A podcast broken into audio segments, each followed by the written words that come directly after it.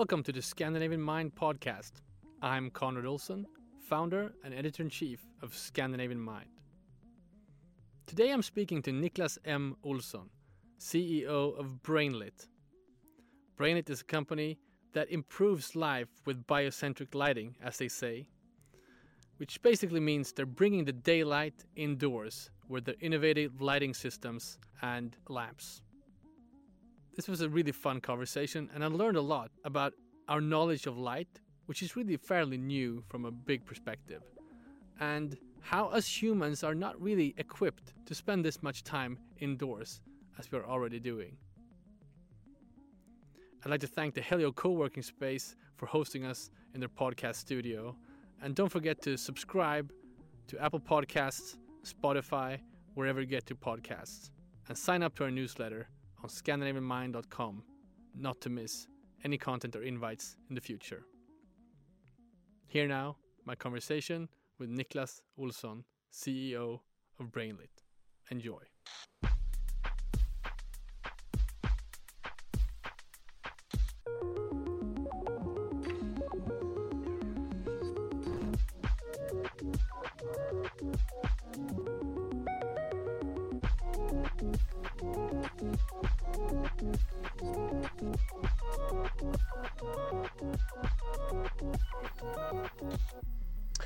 Right, I'm here with uh, Niklas M. Olsson, CEO of Brainlit. How are you, Niklas? I'm fine. Thank you for having me. Uh, very nice to have you here. Today, we're going to talk about something that has been uh, super fascinating to me since getting to know you. So, I really wanted to take the chance to talk about light. And uh, one of the things you mentioned to me, we're going to get into Brainlit and what you do.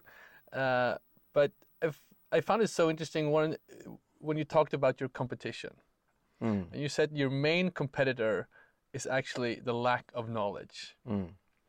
Uh, so maybe we should start there because we have now an hour or so. We can really try to deepen the knowledge about this area.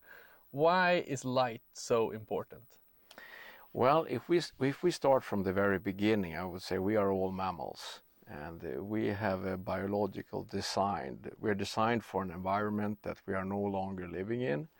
Uh, if we go back, let's let's play with the thought that we are generation 10,000. Mm. The previous 9,995 generations have lived a life out the majority part of their life outdoors. Mm. It's it's uh, not until the industrial revolution when we started to move our work indoors and spend more and more time indoors, and that has been manifested in the explosion of a number of diseases.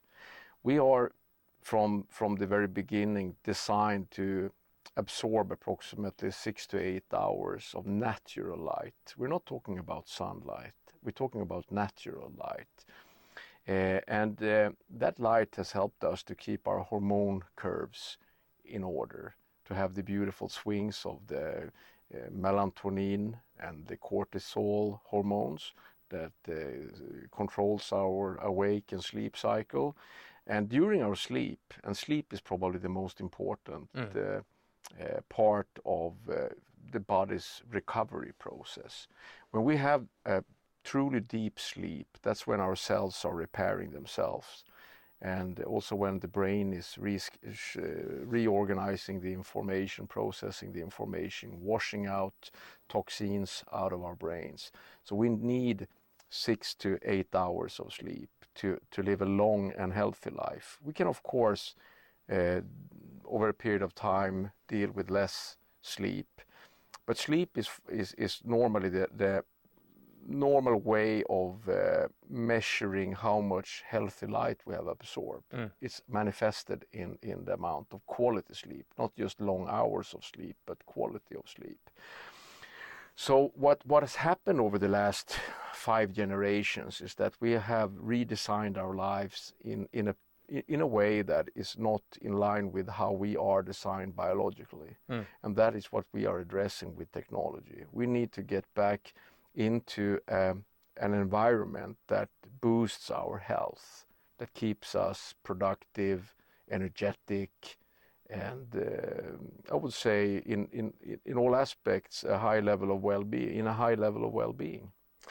we're going to get to that, and I know you have a have a solution that we're going to talk about. But but let's go back to these uh, these generations that you're talking about. So historically, what has happened? It's we're talking about the is it industrial revolution or is it even before that? When did we start? Uh, what what what? If you go back to to the extremely early days when we were living. Um, in a very simple environment. We needed to survive to develop different uh, types of behaviors. That's what we today call chronotypical behavior. Mm. We had in in our herd we needed to have a few people that was up early in the morning to to keep the fire alive. People that were extremely alert during the day to hunt, to do farming. We needed evening people, people that preferred to stay awake during the evenings to keep once again the fire alive. And then we needed a very few that actually felt comfortable not sleeping at all during the night to guard the, the, the, the, the cave, so to speak, for pre- predators to come in. And this kind of behavior is heavily embedded into our DNA today. So we have different chronotypical behavior, and that hasn't changed over the years. So approximately 40% of any given population are defined as late chronotypes.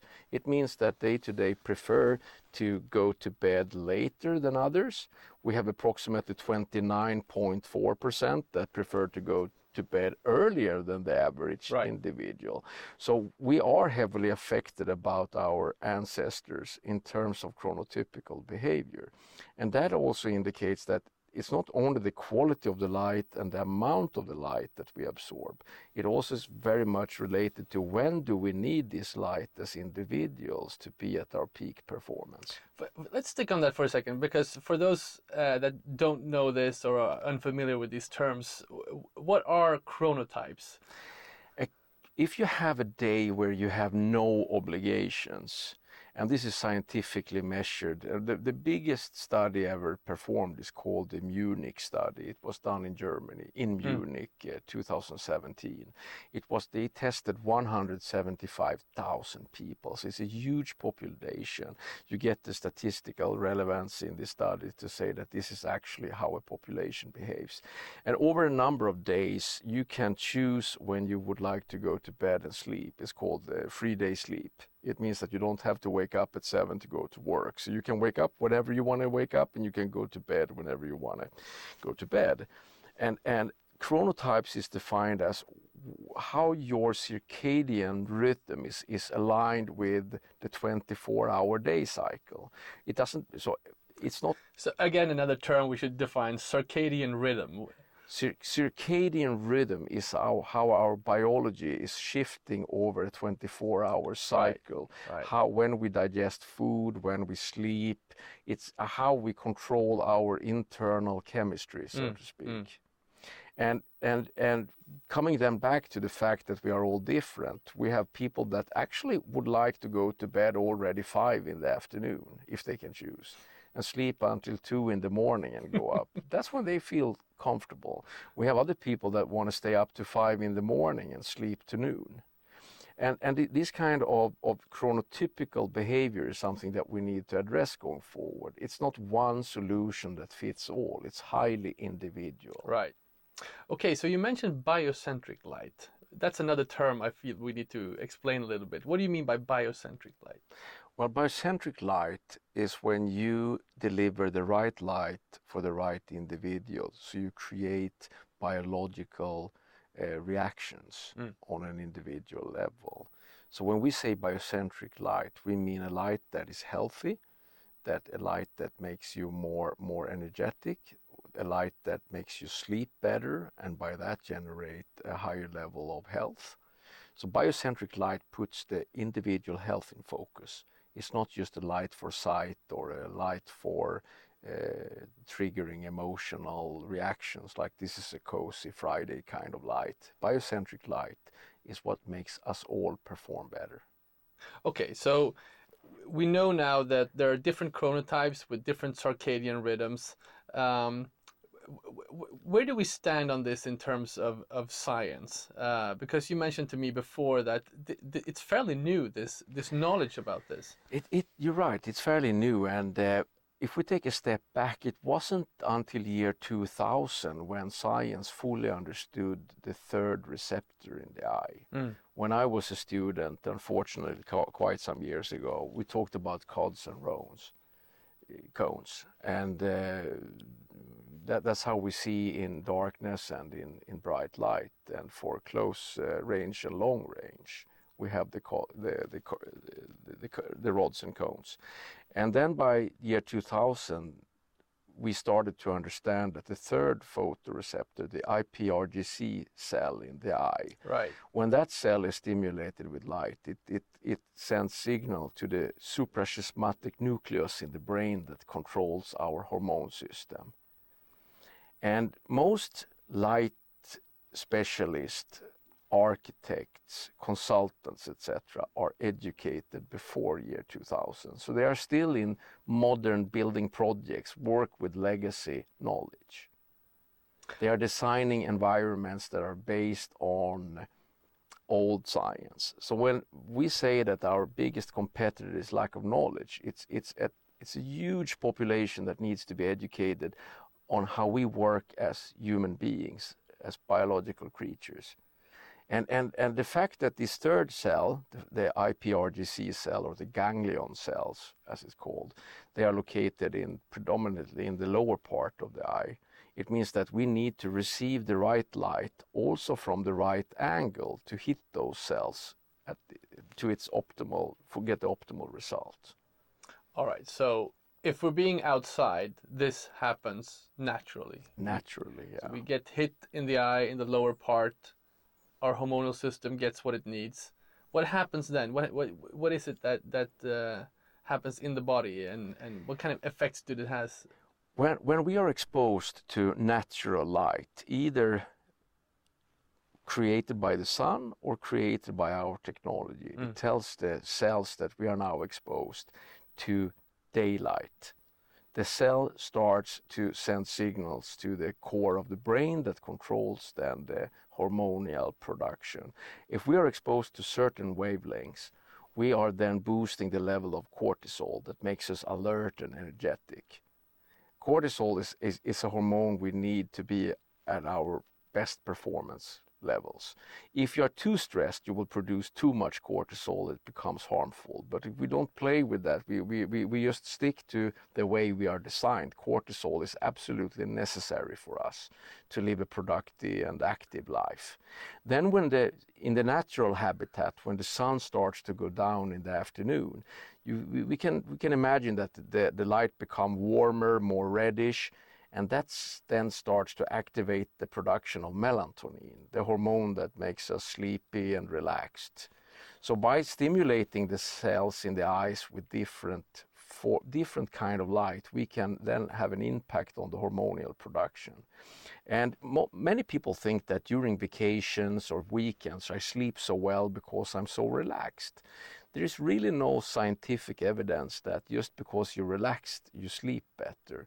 But most people spend more hours outdoors during weekends and vacation. And the hormonal curve starts to have the beautiful amplitude as they should. With amplitude, we means that when you're outdoors, you get more hormones. So when we are spending more time, longer time indoors, the levels of hormones are shrinking. So we don't sleep as deep as we should, and we are not as awake as we could. And when when I do presentations uh, overseas in the United States, well, I, I, normally say that we don't really live our life to the fullest. We are not as energetic as we should be during the day, and we are wasting hours of sleep during night.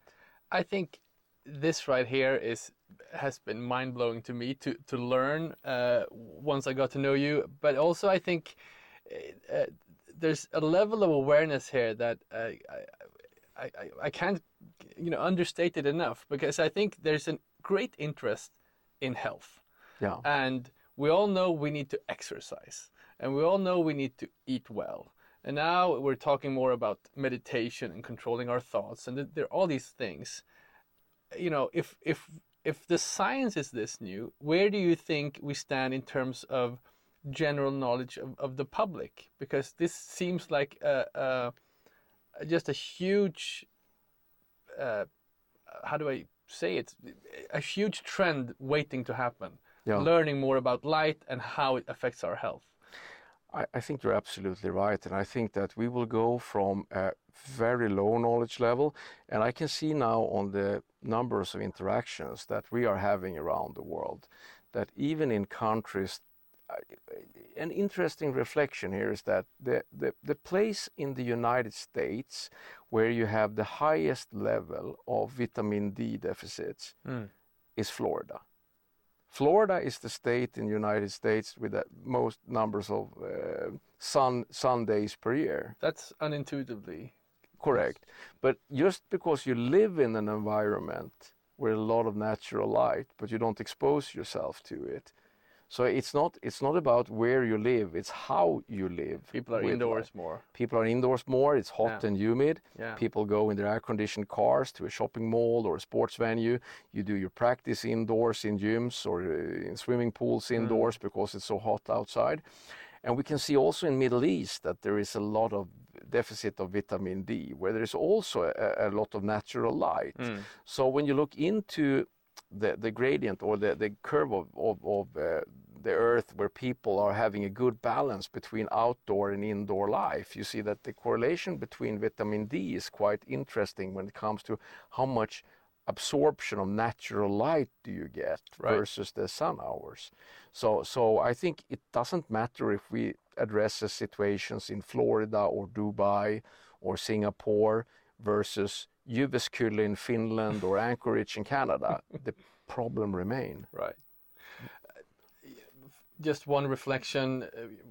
There's a great interest of the outdoors, and I think we've certainly seen it to the this year when people are spending more time in the outdoors, and and uh, we, we see it certainly in, in our research and, and of the, of the world that the interest in spending time outdoors is is uh, is much greater. But no one's talking about the light part of it. Uh, they're talking about exercise, they're talking about good air, and you know time for your thoughts and all these things. What do you think needs to happen in terms of raising the awareness? I think we need to understand that we are mammals. Mm. That we, we, we need to satisfy some of our basic needs. We have approximately 25,000 genes. 20% of those are light depend they need light to be synchronized and, and to operate well. It means that approximately 5,000 of our genes needs natural light to stay healthy. There is no question that the shift that took place with the Industrial Revolution, when we went indoors, have affected us dramatically Mm. in a negative way. And, and when we are working with our technology, there, there's an expression that I love. If something seems too good to be true, it's normally not true. And that's a, that's a statement that we meet very frequently. But the good thing with our technology is that we as human beings react so quickly to healthy light. We can, within seven to 10 minutes, detect how your body reacts to natural light, either through a saliva test or blood test. It goes that fast? Yes. We are Wow. not talking about a technology that over time you can argue that meditation, I love meditation, it, but, but you can't say after one session that I feel so much better. It requires It's power of habits. You power of habits and duration and time. Our bodies react instinctively on healthy light, as well as react instinctively on unhealthy light. If we're talking about fluorescent light used in most schools, even if we're shifting now quickly to, to, to LED technology, but still fluorescent light, it's actually inflammatory. If you're not sick before, you will get sick in those environments. Wow. And this is well known to science. I do think we're going to see going forward that parents will require the schools to show evidence that my kids, my children, are spending all their time during the days in a healthy environment. I do not want to send my child to an environment that might be harmful. We, our long term vision is to make the indoor climate possibly more healthy than the outdoor climates. That you go to your office to become healthier, not Mm. just healthy. And when we talk about how we take care of our elderly people, if you recall, old pictures from the 1800s uh, when we had sanatoriums. Right. We could see all these people in wheelchairs outside of the sanatoriums, even during the Spanish flu with blankets on their lap. That was though in the 1918s. But the long rows of wheelchairs with people with blankets. During those days, the, the, the healthcare environment believed that the fresh air would accelerate the recovery. What they unintentionally created was exposure to natural light. Right. And this natural light, today there is scientific evidence that you can accelerate the reco- recovery process with between 20 to 30 percent post surgery. So hence the great interest from the global healthcare community to, to our technology that and, and so coming back to your actual question here, I think that when when when people become fully aware of the direct impact, the massive impact on, on being exposed to natural light, that's when we will start to see more of requests. Why would you check into a hotel that doesn't support your health? Why would you go to a gym that doesn't add immediate additional value mm. to your mm. health and well-being?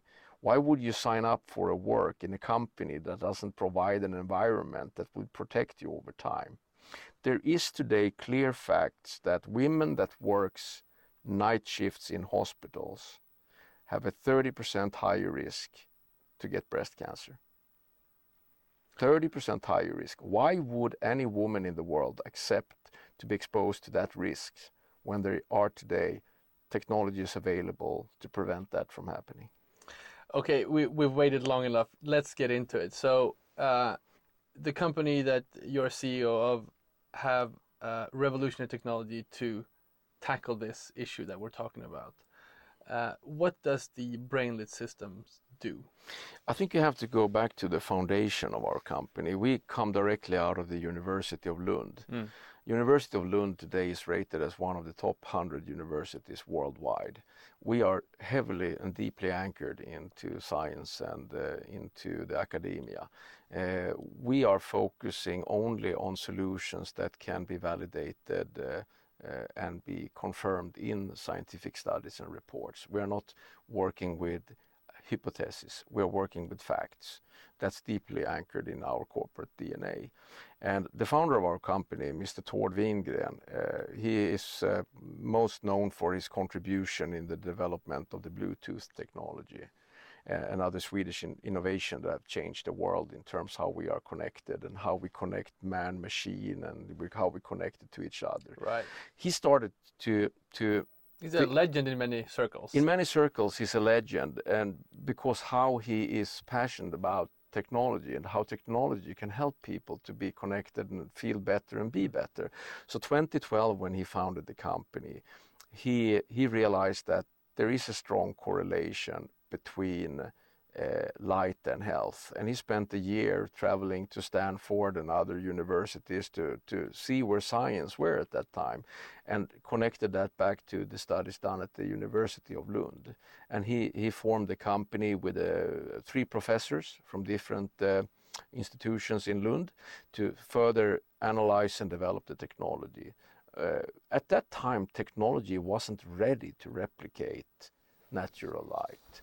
But he made the, the, the, the conclusion or the hypothesis that given the development of the LED technology, mm. artificial intelligence, and sensors, four to five years from 2012. So by 2016, 2017, the technology should be at the point where we could actually replicate natural light in using a technology platform. So he filed uh, a number of system patents around his thinking how we could create these kind of environments using modern technology before the technology was actually invented. Wow. And then 2014, the, the Nobel Prize uh, around how you could create white light with blue LEDs came, Mr. Nakamura from Japan. Mm. And that was, of course, an important cornerstone in our, in our development. 2017 came the Nobel Prize in, in cell clock coordination that further supports uh, the theories that we are heavily dependent on circadian stimulation mm. to stay healthy. But also underscoring the, the how new this science is and Co how recent we have uh, had these developments. C correct. So so it's it's very recent that uh, science have understood the massive impact light has on us. And uh, if lack of knowledge is not our biggest competitor, it's it's I would say that it's our ability to spend more time outdoors. If we could spend more time outdoors, our technology wouldn't be as useful. Mm. The best, of course, for any human being is to spend more time outdoors, to combine fresh air, natural light. But if you can't do that, if you cannot live your life in Serengeti or anywhere else, you have to spend most of your time indoors. We see that this is, from a biological point of view, the best option. And there's really nothing to support that we will spend more time outdoors, looking at trends. Unfortunately, the the the the future from that perspective doesn't look that bright, mm. at least in, in major parts of the world. We are working together with one of the leading real estate companies in the world, Capitaland in Singapore.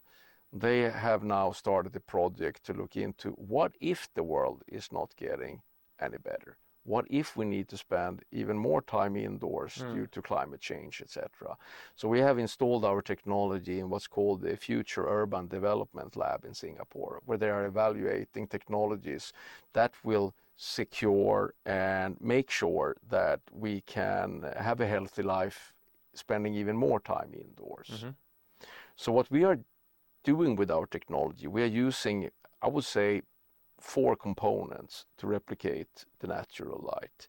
We are using then advanced luminaires, like the loudspeakers in the music system. Instead of generating sound waves, we are, we are generating light waves.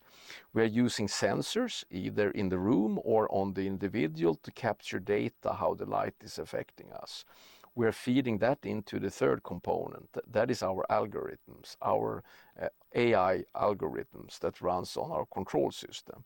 That data we're feeding back into the, light sources to generate the right light waves for any given individual at any given time. So it's what we call a circular system with the individual in the center.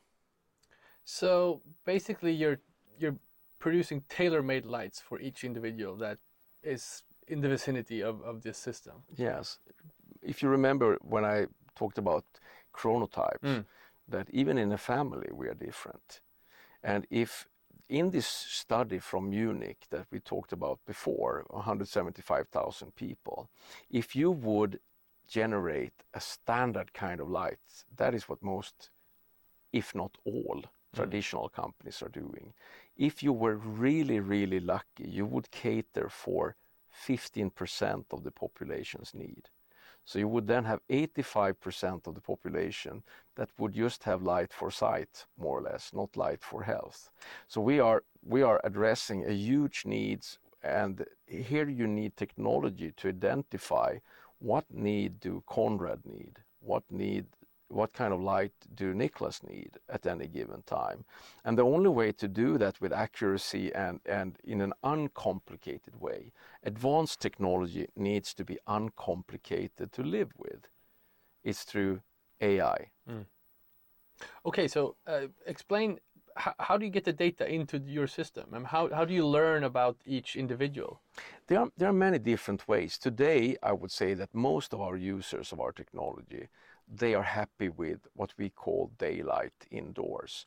We are just copying, let's say, a day here in Stockholm. We are using weather data, we are using sensor data from weather stations, and mm. we are just then copy paste exactly the light that's outside this studio today and we bring it inside to the studio so we could we could sit outside on the street or we could sit in the, this warm and nice studio and have this conversation it will be the same result so that's one option. Is it season? I'm sorry to to interrupt you. There. Is it seasonal as well? Can you could you copy? Could you could we do summer here? In in we're in uh, mid November now when we're recording this. Good question. And funny enough, summers the, the light in the summers. If you would project we call it light recipes. So a day in the summer have a certain profile of the light, intensity, color, etc., Mm. and even direction. That the sun comes from a different angle on the sky. So the the, the, the, the surrounding light has a different component than a light in mid-March, even at the same time. What when we ask a population what light do they prefer, no, most people prefer spring light Okay.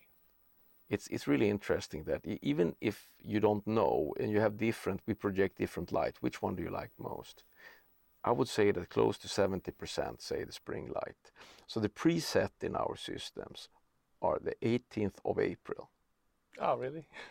and we can choose any geoposition in the world because light differs if you say what is the light at noon in stockholm versus what is the light at noon in cairo it's different light compositions. So we like to have a little bit of fun at work as well. So we even in New York or Singapore or Hong Kong or wherever we have our our projects, we always choose the 18th of April, and the geographical position is Lund in Sweden. So, I guess light from the south of Sweden, Yeah, even in New York. That is our preset, even in New York. Is, what- is that preferable though? Is it is it or, or should New Yorkers get New York light, so to speak, or Singaporeans Singapore light? Yeah, that, that's an interesting question. We, we, we, we, we have a project in Malmö with, with an IT company that has a lot of Indian software developers Mm. working. And they have they had a problem with seasonal depression uh, among their Indian co-workers. And they called us up and said, we, we have read about your work on, on, on, on light and how to stimulate the circadian rhythm and how to energize people and make them feel better. Can you help us out? And uh, I went to that company and the CEO asked me, uh, do you think that the Indians working here in Sweden need a different kind of light? Coming back to your question Mm. about do the New Yorkers need a different kind of light? And I, I brought that question with me to our scientific board. Do we have light memories? And our scientific board is an amazing team of uh, professors from Lund. uh, and they, they spent a few hours discussing, and the conclusion was that we probably have light memories depending on how we sort memories. We get the, the strongest memory we have is the me- scent memory Mm. that goes back to thousands of years when we needed to detect if this smells dangerous. There is a forest fire far Mm. away. We need to run in the other direction from the, the smell. But light, there's great. This is not yet 100% proven, but they believe that we probably have light memories. So if you think back to a day when you were at your grandparents as a child and you were running on their lawn, a sunny day, the feeling of the combination of the grass under your feet and the, the, this kind of bright, crispy light. So we decided to, to put New Delhi light in this office where the, the Indian software developers were located, and we could see a very interesting shift of their mood. So we are projecting New Delhi light in Malmö during winter time. That's So- fascinating. So, so, so we are back to the to core, the core question. I think that we need to accept that we are mammals. Right. Twenty percent of our genome is reacting heavily on light. So why wouldn't we be affected by what we have been pre-programmed since thousands of years to, to react on? That's that's super fascinating and and uh, one of the many wow factors of, of this topic. Um, but so let's get back to the to the system and the and the project. And we, we're talking about uh, how you sort of uh, get the data from the individual in the in in the in the uh, examples where you actually do adjust the light. Yeah. So if if anyone, and most people are today willing to share their health data, if we can have access to your, let's say, um, uh, Apple Watch or your Suunto watch or your Fitbit or your Oura ring or any personal sensor that measures and d- your health with the, the user's permission, if we get access to that device, we can collect data and bring that personal data up into our control environment in our algorithms to see what light improves your health status. We need between three to seven days to fine tune and come up with what is Conrad's chronotypical behavior. Then the system will generate a light that boosts your chronotypical need for light to its optimum level. So it's actually not that difficult when you get Hmm. the data, and we can deal with tremendous amount of data. And and one good thing for us is that the chronotypical behavior is is so anchored into your DNA that you will not change it. So when you store your light profile on your phone, let's say you are flying to New York and you check into a Hilton hotel that uses our technology, you can check in with your mobile device and say it's Conrad from Sweden. And the system there will know that this is the light you need to be to be healthy. But even more cool, if I may say, is that the system can also ask you, how long will you stay in New York? I'm going to stay five days. Would you like to remain on Scandinavian time zone or would you like to have an accelerated time adjustment? Because it's actually the circadian rhythm. This, Uh, i- i- when we talk about jet lag, it's actually to have a disturbed circadian rhythm. We mm. are out of sync with our body clocks and the real time we can adjust one to two hours per day. So if you're going to be in New York for five days, the system can help you to accelerate the or minimize the jet lag in record time. But you can also run it in reverse. That if you're planning to fly from Stockholm to New York for a work session, you could start four days before travel to sit under your personalized light and be on New York time biologically when you arrive to New York. So you're fresh to go when you arrive to New York. again very fascinating and and uh, I can see many uh, applications here for for for many people. Uh, how is is this installed today? Give, paint the picture of, of how your system is, uh, or perhaps some examples of how it's used today. Our base technology is built upon that we have then uh, uh, luminaires. Luminaire is a lamp with built-in intelligence. So you can say it's a lamp with a microcomputer that is required to control the LEDs. And today you see 99.9% of our installations are in hospitals, in schools, in healthcare settings, uh, in uh, I would say some industrial applications. One good example here is, the 911 center in Stockholm, the SOS alarm. 32 meters underground, 200 people working in total darkness in a bunker. They asked us, could you create natural light? We, we have some issues with people getting headaches and fatigue during the late hours of the day and today they are working in natural light 24/7 we have done installations in school so it's it's it's it's called infrastructure system. We we uh, we we bolt them in the roofs of the, and uh, embed the system into the building. So that is what where we are today and we have received so many requests from users all over the world i would like to bring this home why wouldn't I feel as great as home as I do at work?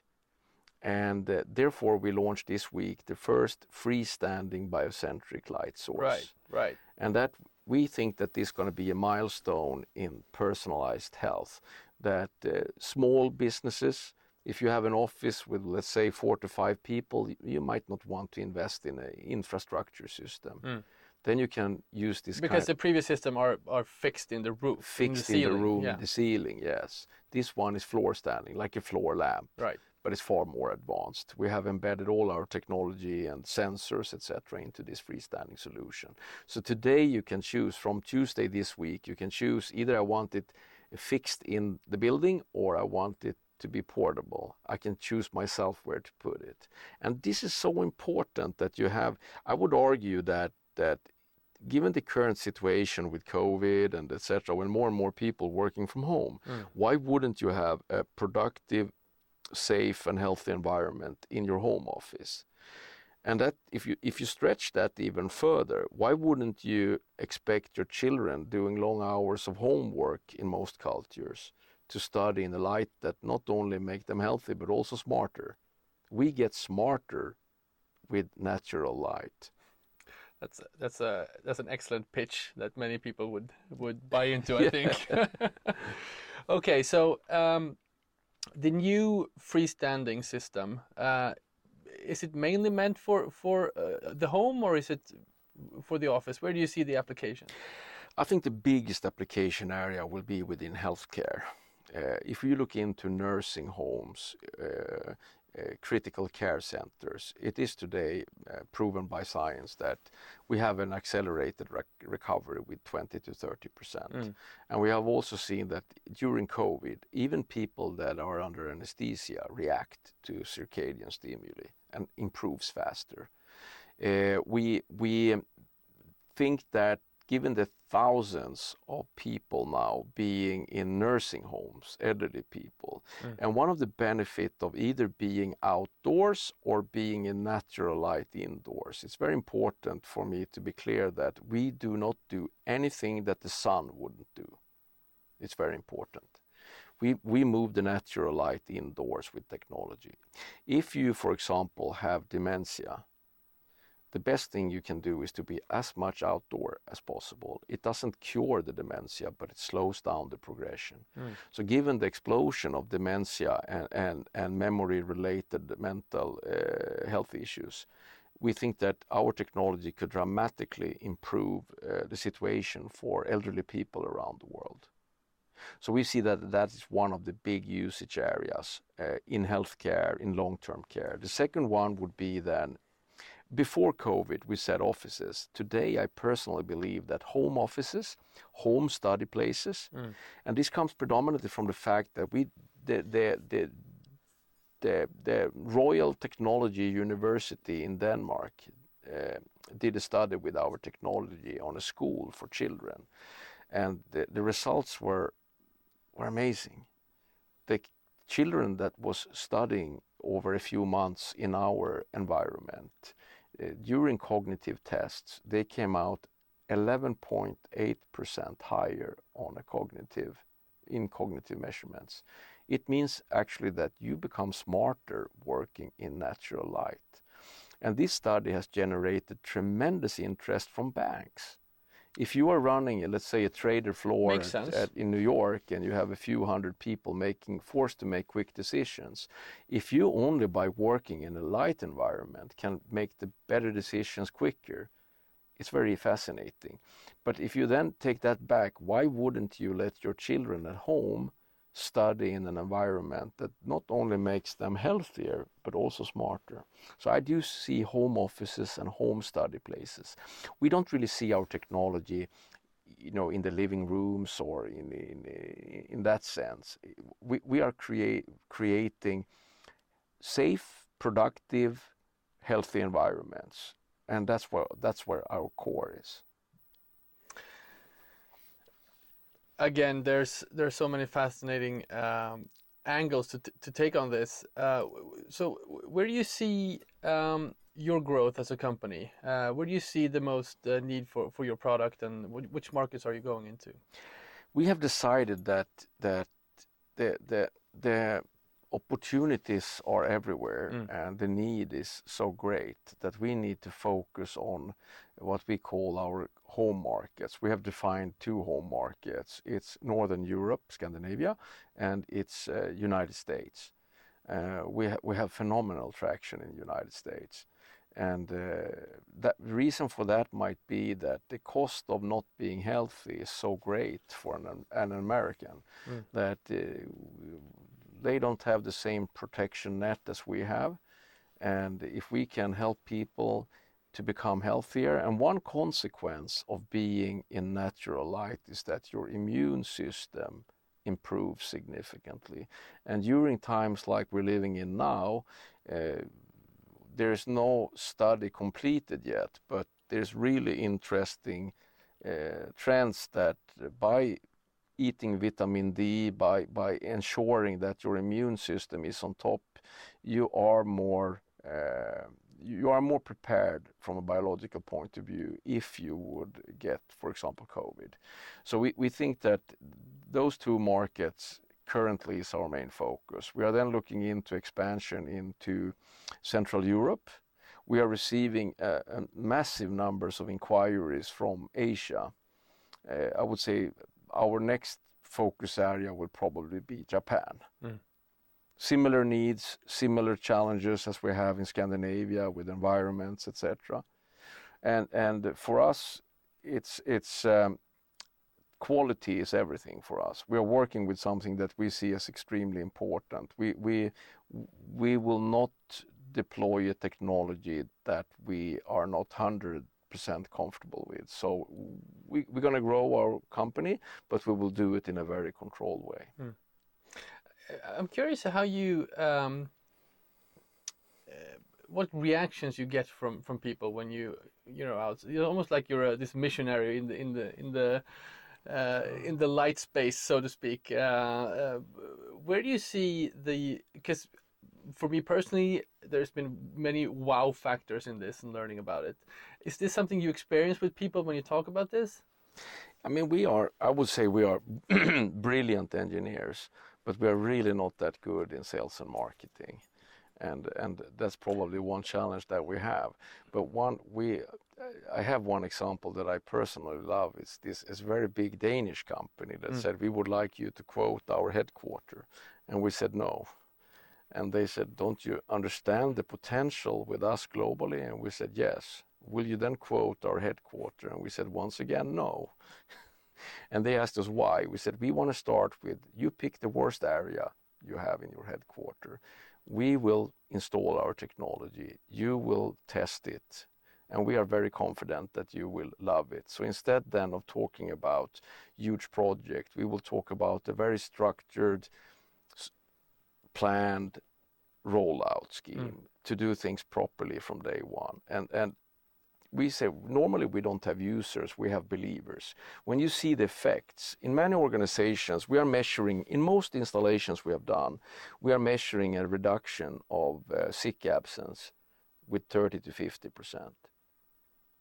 Most projects have a payoff time in less than 18 months because people are healthier, they go to work and they produce more. Mm, mm. And and when you have when you are embedding something that is extremely natural into any environment, people feel good. And as mentioned before, it only takes seven to 10 minutes before we can measure the biological reaction to the technology. So it's so powerful that we don't need to talk about months of testing and validating. And we, are, we, we have a, a fantastic project uh, where we had some really skeptical uh, customers, and they turned out after a few weeks to be today one of our greatest supporters. And we could show them in, in our lab that uh, seven to 10 minutes and your body react. You cannot control it. We desperately need natural light mm. to stay healthy. Mm we're sitting here in, in the uh, podcast studio in Stockholm with uh, not optimal light So we're, we're going to do a few more minutes of this conversation, and we'll, we'll see. Maybe we get get out in the November sun here in in, in, in Stockholm if there is any. Um, what what other things are, are on your horizon right now that you're thinking about in terms of expanding the company or or growing the knowledge? Well, we, as mentioned before, we are a scientific-based company. We are working today a lot with uh, professional sports, not so much because we are passionate about sports, it's because we're passionate about the data. Mm. And athletes are, I would say, extremely willing to share with us their biological data. And we are now doing some fantastic studies in the Finnish Olympic Center. It's the only Olympic center in Europe uh, they are now installing our technology to see how much they already know that it has a huge impact on the athletes, but now we'll start measuring in detail how much. We have a number of Formula One teams that are now looking into using our technology.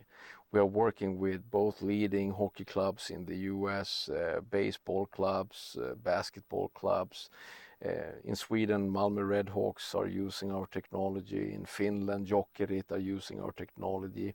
Sports is interesting because they are so dependent on our individual well-being and performance.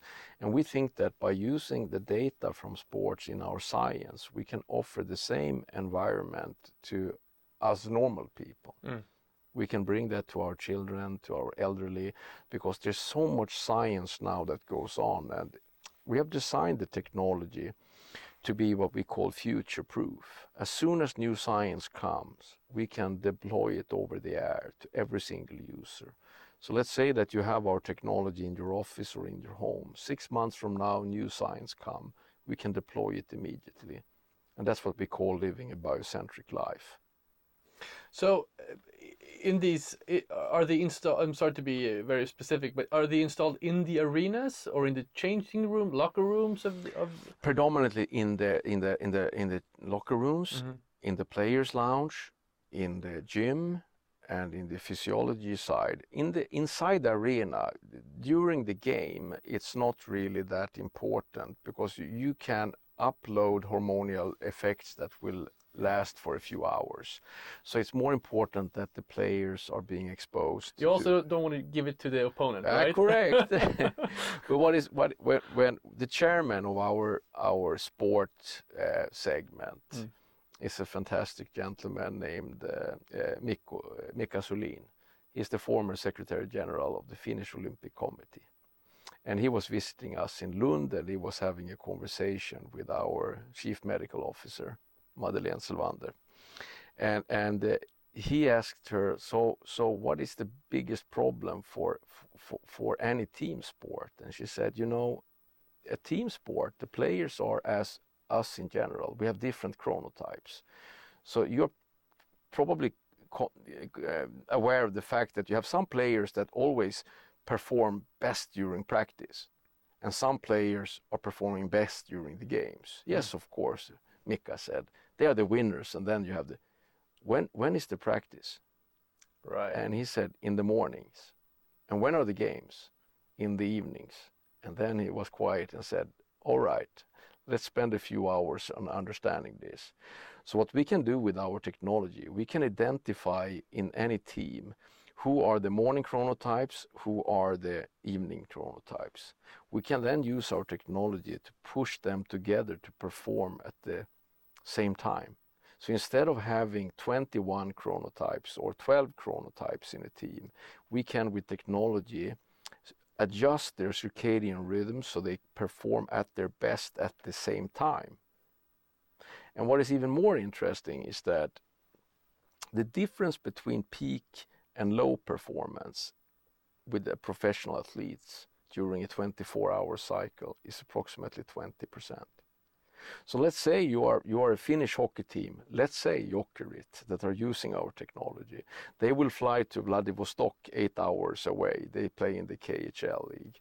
So they will play maybe then I think that it's a time difference of eight hours. Mm. If they fly into Vladivostok and the whole team is at their peak at six o'clock in the evening, but they're gonna play instead ten o'clock in the morning what are the probabilities that they will beat the local team in Vladivostok?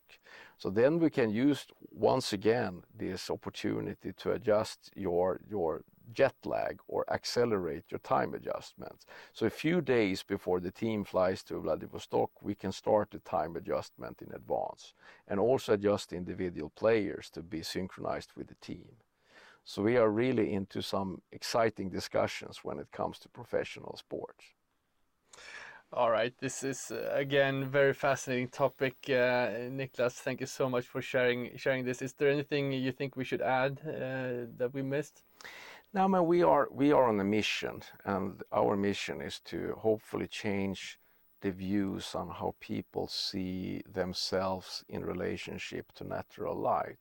You don't really you don't have to invest in our technology, but you should really make sure you bring your elderly ones, your children more outdoors.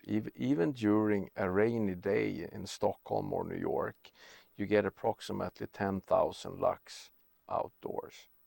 Mm. Even if we think it's dark outside, it's not a matter of sunlight, it's a matter of natural light. It's photons, energy mm. that we need to absorb. And shielding us off from these natural photons create unhealth.